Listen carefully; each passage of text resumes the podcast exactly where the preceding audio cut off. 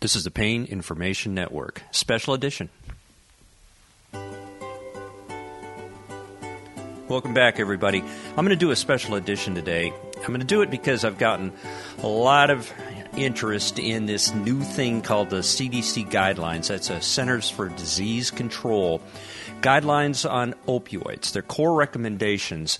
And physicians and providers alike are not only a little confused, but they're concerned exactly how these are going to affect their practice. And they should be, because these guidelines are somewhat flawed. I can truly embrace a few of them and understand, and I can understand the story behind these guidelines. I know why they're making these guidelines. I get it. We have an opioid epidemic problem. There's a lot of abuse, misuse, and diversion, and these guidelines help practitioners with common sense approaches to maybe move their practice to a better risk reward benefit. In other words, less risk to the patient, less risk to the community, less risk from a regulatory standpoint, but once again, these are guidelines. So, what do guidelines mean? Guidelines are signposts, they're uh, direction posts. They help us understand where we may want to be, not necessarily a standard where you are told how to practice by standard of care within the medical community. A standard of care in the medical community is very different than a guideline. A guideline is a representation of some thought, best thought, hopefully best thought. It usually has some methodology behind it. It usually has somebody or an entity or a specialty organization standing behind it with some pretty solid evidence. And I'm going to be going through some of that as I think we'll be breaking this one up. I'm going to go through opioid guidelines uh, that I have been involved with in the American Society of Interventional Pain Physician arena. And I'm going to also go through the CDC guidelines. That's a pretty big talk. So we are probably going to look at this as a two or three podcast chunk. But I, I really want to start with the basics of the CDC guidelines.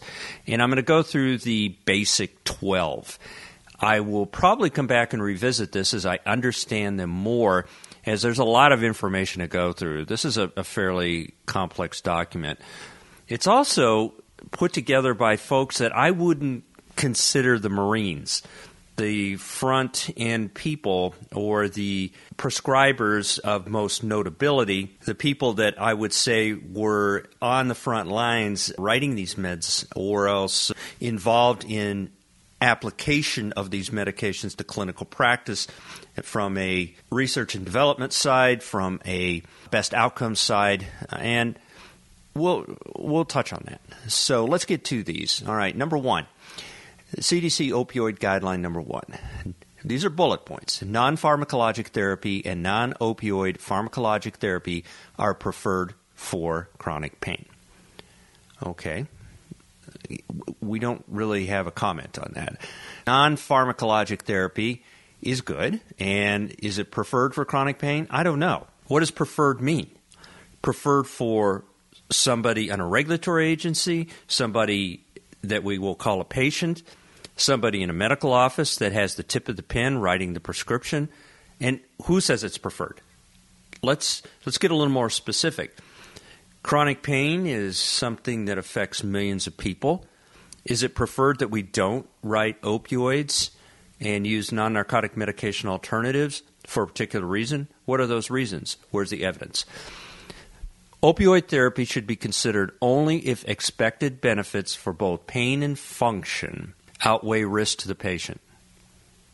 Well, I guess I would say we are always talking about the risk reward benefit. Nothing new here. We'll let that stand uh, as a as a comment that I think is pretty self evident. Number two, before starting opioid therapy for chronic pain, establish treatment goals, including realistic goals for pain and function. Okay, I get that. We've talked about that as benchmarks three, six, nine, and 12 months. They don't say that, but why don't we say that? So, are you getting to your goals? And they're realistic goals. And I agree that those 10 items on the refrigerator that you're calling your pain to do bucket list. You're checking them off. I can walk a quarter of a mile three times a week. I couldn't do that before. I can sit longer, take less medicine. I can go to the grocery store. Realistic goals. Okay, we're checking those off at benchmarks. If we aren't hitting those benchmarks, why aren't we? Providers should not initiate opioid therapy without consideration of how therapy will be discontinued if unsuccessful. I don't know how we can do that. If there's some guidance on that, I would like to know it, but I don't have a crystal ball. Why should we not initiate opioid therapy if legitimate need is there? And yeah, we might have an exit strategy. I can clearly understand that. But do we do that on every diagnosis? What if the diagnosis is cancer? I don't think I'm going to impose an exit strategy. I'm going to give them what they need. And I'm going to give it for the right reasons. Another might be, yeah, acute pain, bone break, bone hurt. There might be an exit strategy there, sure. But when we have something like post laminectomy syndrome or failed back surgery syndrome, FBSS, I don't know where they're going to go. They come to me after many failed therapies and many failed options, and quite frankly, a failed surgery. So, where am I going to have them? Well, we're going to use benchmarks. I've talked about that. So, I don't know how I'm going to consider something's going to be discontinued without knowing the natural history of what's moving forward. I got to get to know the patient. All right. Providers should continue opioid therapy only if there is clinically meaningful improvement in pain and function that outweighs risks to patient safety. Well, should is a big word. Providers should. That pushes a standard, doesn't it? Not necessarily a guideline providers should. So, clinically meaningful improvement. You've said should and clinically meaningful improvement in the same sentence. What is clinically meaningful improvement? And should we take into characteristics of the type of patient and diagnosis? Yeah, we should. It outweighs risk to patient safety. I, I think that's self evident. Any physician that's prescribing anything, it might be a blood pressure medicine that doesn't take into account risk reward for patient safety, well, maybe they shouldn't be practicing. So, yes, but a, a, a questionably flawed statement here that I, with years of experience, can see kind of a yin and a yang. Number three. Before starting and periodically during opioid therapy, providers should discuss with patients known risks and realistic benefits of opioid therapy. Well, this has kind of been stated before. We discuss with patients our risk, complications, and options. We sometimes get informed consent, and it's a whole other discussion. Realistic benefits of opioid therapy. Well, there are realistic benefits like pain control, but the benefit is not always self evident. People don't always realize the benefit of opioid therapy because it's not always in their face. The benefit is they may feel better, better endurance, better quality of life indices. These sometimes have to be monitored and discussed within the course of care over time. They're defined as you move forward. They aren't always clinically evident. They have to sometimes find their own way and their own piece of the statement that the return visit allows us to understand. The statements might be, Yeah, I, I'm sleeping better. I'm waking up with less aches and pains. I am doing what I like to do with my grandchildren. Things like that are are realistic, but the known risks I've discussed with the patient. Uh, yes, we've done that, but what are those risks? If it's an incredibly opioid naive individual, they've never seen opioids, that's a whole set of risks. Then I can define on an individual who has a previous history of substance abuse. Those are completely different ends of a large spectrum. All right. Patient and provider responsibilities for managing therapy should be discussed. There's that should word again. And so we, we do this. Um, four. When starting opioid therapy for chronic pain, providers should, see, there's should again, prescribe immediate release opioids instead of extended release long acting opioids. So here's a principle that is clear to me and clear to people that really know opioids and speak and talk on opioids and write on opioids. There is no clinically discernible difference between extended release and immediate release opioids within the context of outcome. So to make a blanket statement like this is hard to swallow because chronic pain is chronic and acute pain is acute, but acute pain can be chronic and chronic pain can be acute. And so we have sometimes people that can be on extended release opioids and Uh, have no necessity to be on immediate release opioids to control symptoms that are intermittent, expected, or pretty well controlled. And starting opioid therapy for chronic pain is not necessarily going to need one pill a day, two pill a day, three, four pill a day. It's going to be individualized. So this guideline number four uh, probably is going nowhere. Five. When opioids are started, providers should, there's that word, prescribe the lowest effective dosage. I'm not going to argue on that one. Use caution when prescribing opioids at any dosage. We keep seeing this cautionary tale keep coming up. This is the one. Implement additional precautions when increasing dosage to greater than or equal 15 morphine milligram equivalents per day and should generally avoid increasing dosage to greater than 90 morphine milligram equivalents per day. What did I just say? What did they just say? Well, 15 morphine milligram equivalents means the gold standard morphine as considered 1 over 1.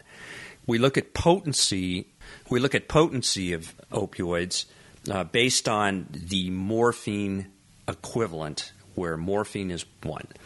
So if something is four times as potent as morphine, it's four times morphine equivalent. So you start getting into these numbers, and you are eliminating some very inf- important principles. One of those principles is we don't all metabolize drugs the same. We're all snowflakes. We're all differently. We do know through genetic testing that some people have rapid metabolism, some have intermediate, and some have slow metabolism. We know and can, can identify these people. It's important sometimes to do that. For example, Northern Europeans, between 5 and 10 percent of those folks have a poor metabolic pathway through a genetic reason for, say, for example, hydrocodone. It uses a 2D6 pathway uh, predominant. And, well, if that 2D6 pathway is defective or whatever pathway is defective, they're not going to get that drug metabolized. And what's important in hydrocodone is we know it's metabolized to hydromorphone, which in the morphine equivalence is pretty potent. And so, if you can't get it to the active drug or significantly proportionate active drug, such as the hydromorphone and hydrocodone, you can't get it to metabolize to its active agent, then it probably doesn't work very well. So, what we know is there's a genetic issue here that has to be addressed with everybody that is on a controlled substance, particularly some with unique characteristics. Oxycodone's another, and don't get me started on methadone. If you're on methadone, take a big deep breath, go talk to your your physician about getting off that drug into something else. Okay, so 50 morphine milligram equivalents. That's not a lot. And avoid increasing 90 morphine milligram equivalents a day. I do understand the SAMHSA data and some of the other data that we can see a fairly parallel and linear progression to morbidity and mortality. And there can be an increased risk above 90 morphine milligram equivalents, but it's arbitrary. And it's not representing the close eye of a well trained individual or a, a, good physician in general who is observing an individual taking these medications appropriately and has not shown any evidence of misuse, abuse, or diversion, and putting a number and slapping it down there as a guideline. And I can see where they're going with this. Don't give me a number like this. I need to have a little bit more leeway uh, for the individualization of my care, particularly those that are very tolerant to medications. This is going to be a speed bump. Six. Long term opioid use begins with treatment of acute pain. Not necessarily. Acute pain happens chronically, and chronic pain happens acutely. So, not all people have acute pain. Some people develop a problem from another issue. Suppose it's a tumor. That's not an acute pain issue. And some people have migraine headaches and they've had them for life. That's not an acute pain issue, but it's recurrent. So we have to get a little more sophisticated in our comments when we're making statements like this.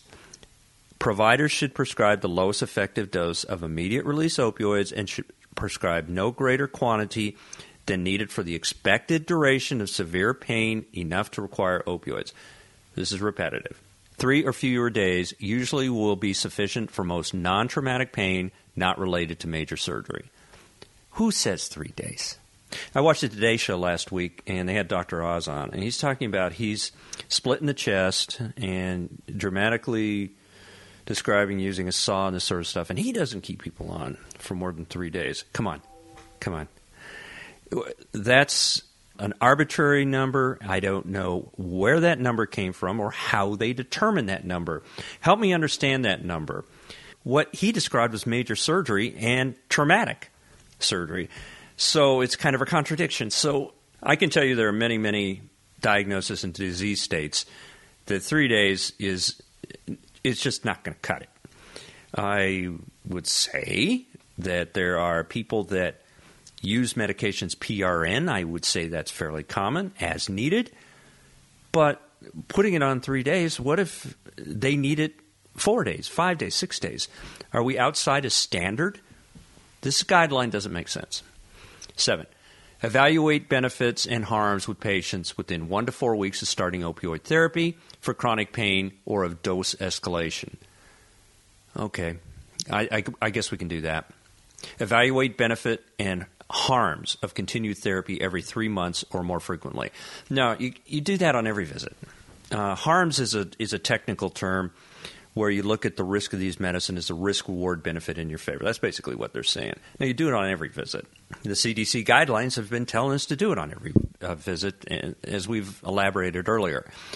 If benefits do not outweigh harms of continued opioid therapy, work with patients to reduce the opioid dosage and to discontinue opioids. What if they really hurt? What if legitimate need is really there? And yeah, they yeah, they may get a little sketchy or may have issues, but as we say in chronic pain management, most patients do not have a level course. Don't even imply that they have a level course. Sometimes they have life stressors, there's mitigating events, or the disease state progresses, or something along these lines we just don't reduce dosage. Sometimes that's not good medicine, or it's it's sometimes inhumane. Eight. Before starting and periodically during continuation of opioid therapy, evaluate risk factors for opium related harms. Okay, well, we said something earlier about that. This is uh, redundant. Incorporate strategies to mitigate risk, including considering offering naloxone when factors that increase risk of opioid overdose such as history of overdose, history of substance use disorder, or higher opioid doses, and they put down 50 morphine milligram equivalents. That's not very high, are present. Well, well, I, I, guess I don't really have a problem with this. SAMHSA suggests that naloxone be available to certain people, but let, let's let's get down to common sense, practicality. The tip of the provider's pen is attached to the hand that's attached to the arm that goes to the brain and the prefrontal cortex. All those years of training have told you if that little voice in your shoulder says the risk reward benefit does not match the need to give an opioid. So we're giving naloxone or a reversal agent of opioids to people that might be opioid dependent and they may need that drug or not need that drug, and it's given to you, and you throw them in a withdrawal. Okay, put that aside. Okay, just put that theoretical issue aside. The other thing is if you're if you're not skilled enough to realize that certain people should not have these opioids and are at risk for overdose, get them to somebody that can handle them. Sometimes it's a specially trained addictionologist. That's me, for example. We'd have much more frequent visits. Uh, we would have a adherence monitoring program that would be robust. We would be following them very carefully, or switch them to something that's very low risk for overdose.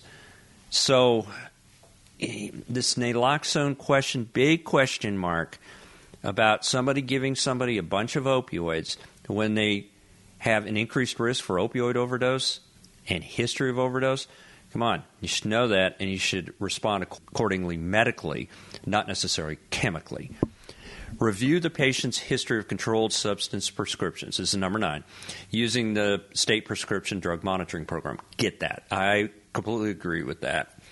Um, and review this data when starting opioid therapy for chronic pain. And they say every three months. Well, do it every month. Do it every week if you need to. It, it should be individualized. 10. When prescribing opioids for chronic pain, use urine drug testing before starting opioid therapy. I don't think that's medically necessary all the time. Urine drug testing is something that we can use. Yes, it's a tool. It helps us understand not only the drug that's there, or the drug that's not there, or the metabolites. And they put down before starting opioid therapy? Not necessarily. Let's take, for example, that lollip, that little old lady in pain. Very low risk of misuse, abuse, or diversion. Very low risk. You've done a good history and physical. You evaluated her, and do we want to throw a thousand dollar drug test at her? Not no. Let's just let's just kind of pick the patient, and if we need to do it, we'll do it. And they say consider testing at least annually. Um, well, do it whenever you need to do it. When there are red flags, test. And that's safe prescribing habitry. This one I agree with. 11. Providers should avoid prescribing opioid pain medications for patients whenever they're receiving benzodiazepines. That's like Xanax, Klonopin, those sort of things. Um, Ativan. And I agree with that. I have a saying that you're driving down the road, the person on your left and the person on your right is on a benzodiazepine. They're almost ubiquitous in American medicine, and they shouldn't be. Benzodiazepines are a fairly risky item when util- utilizing opioid therapy. We know that uh, benzodiazepines are usually seen together with opioids in overdoses and many of the deaths. Benzodiazepines were developed to have a safer alternative to barbiturates in the 60s and 70s.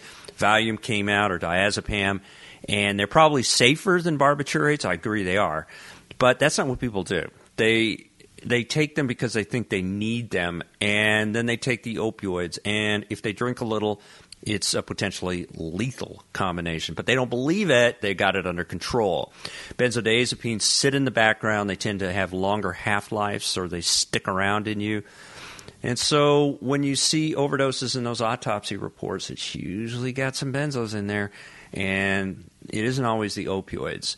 But I agree with number 11. I just do everything I can to get people off their benzos. They are not good for people. 12.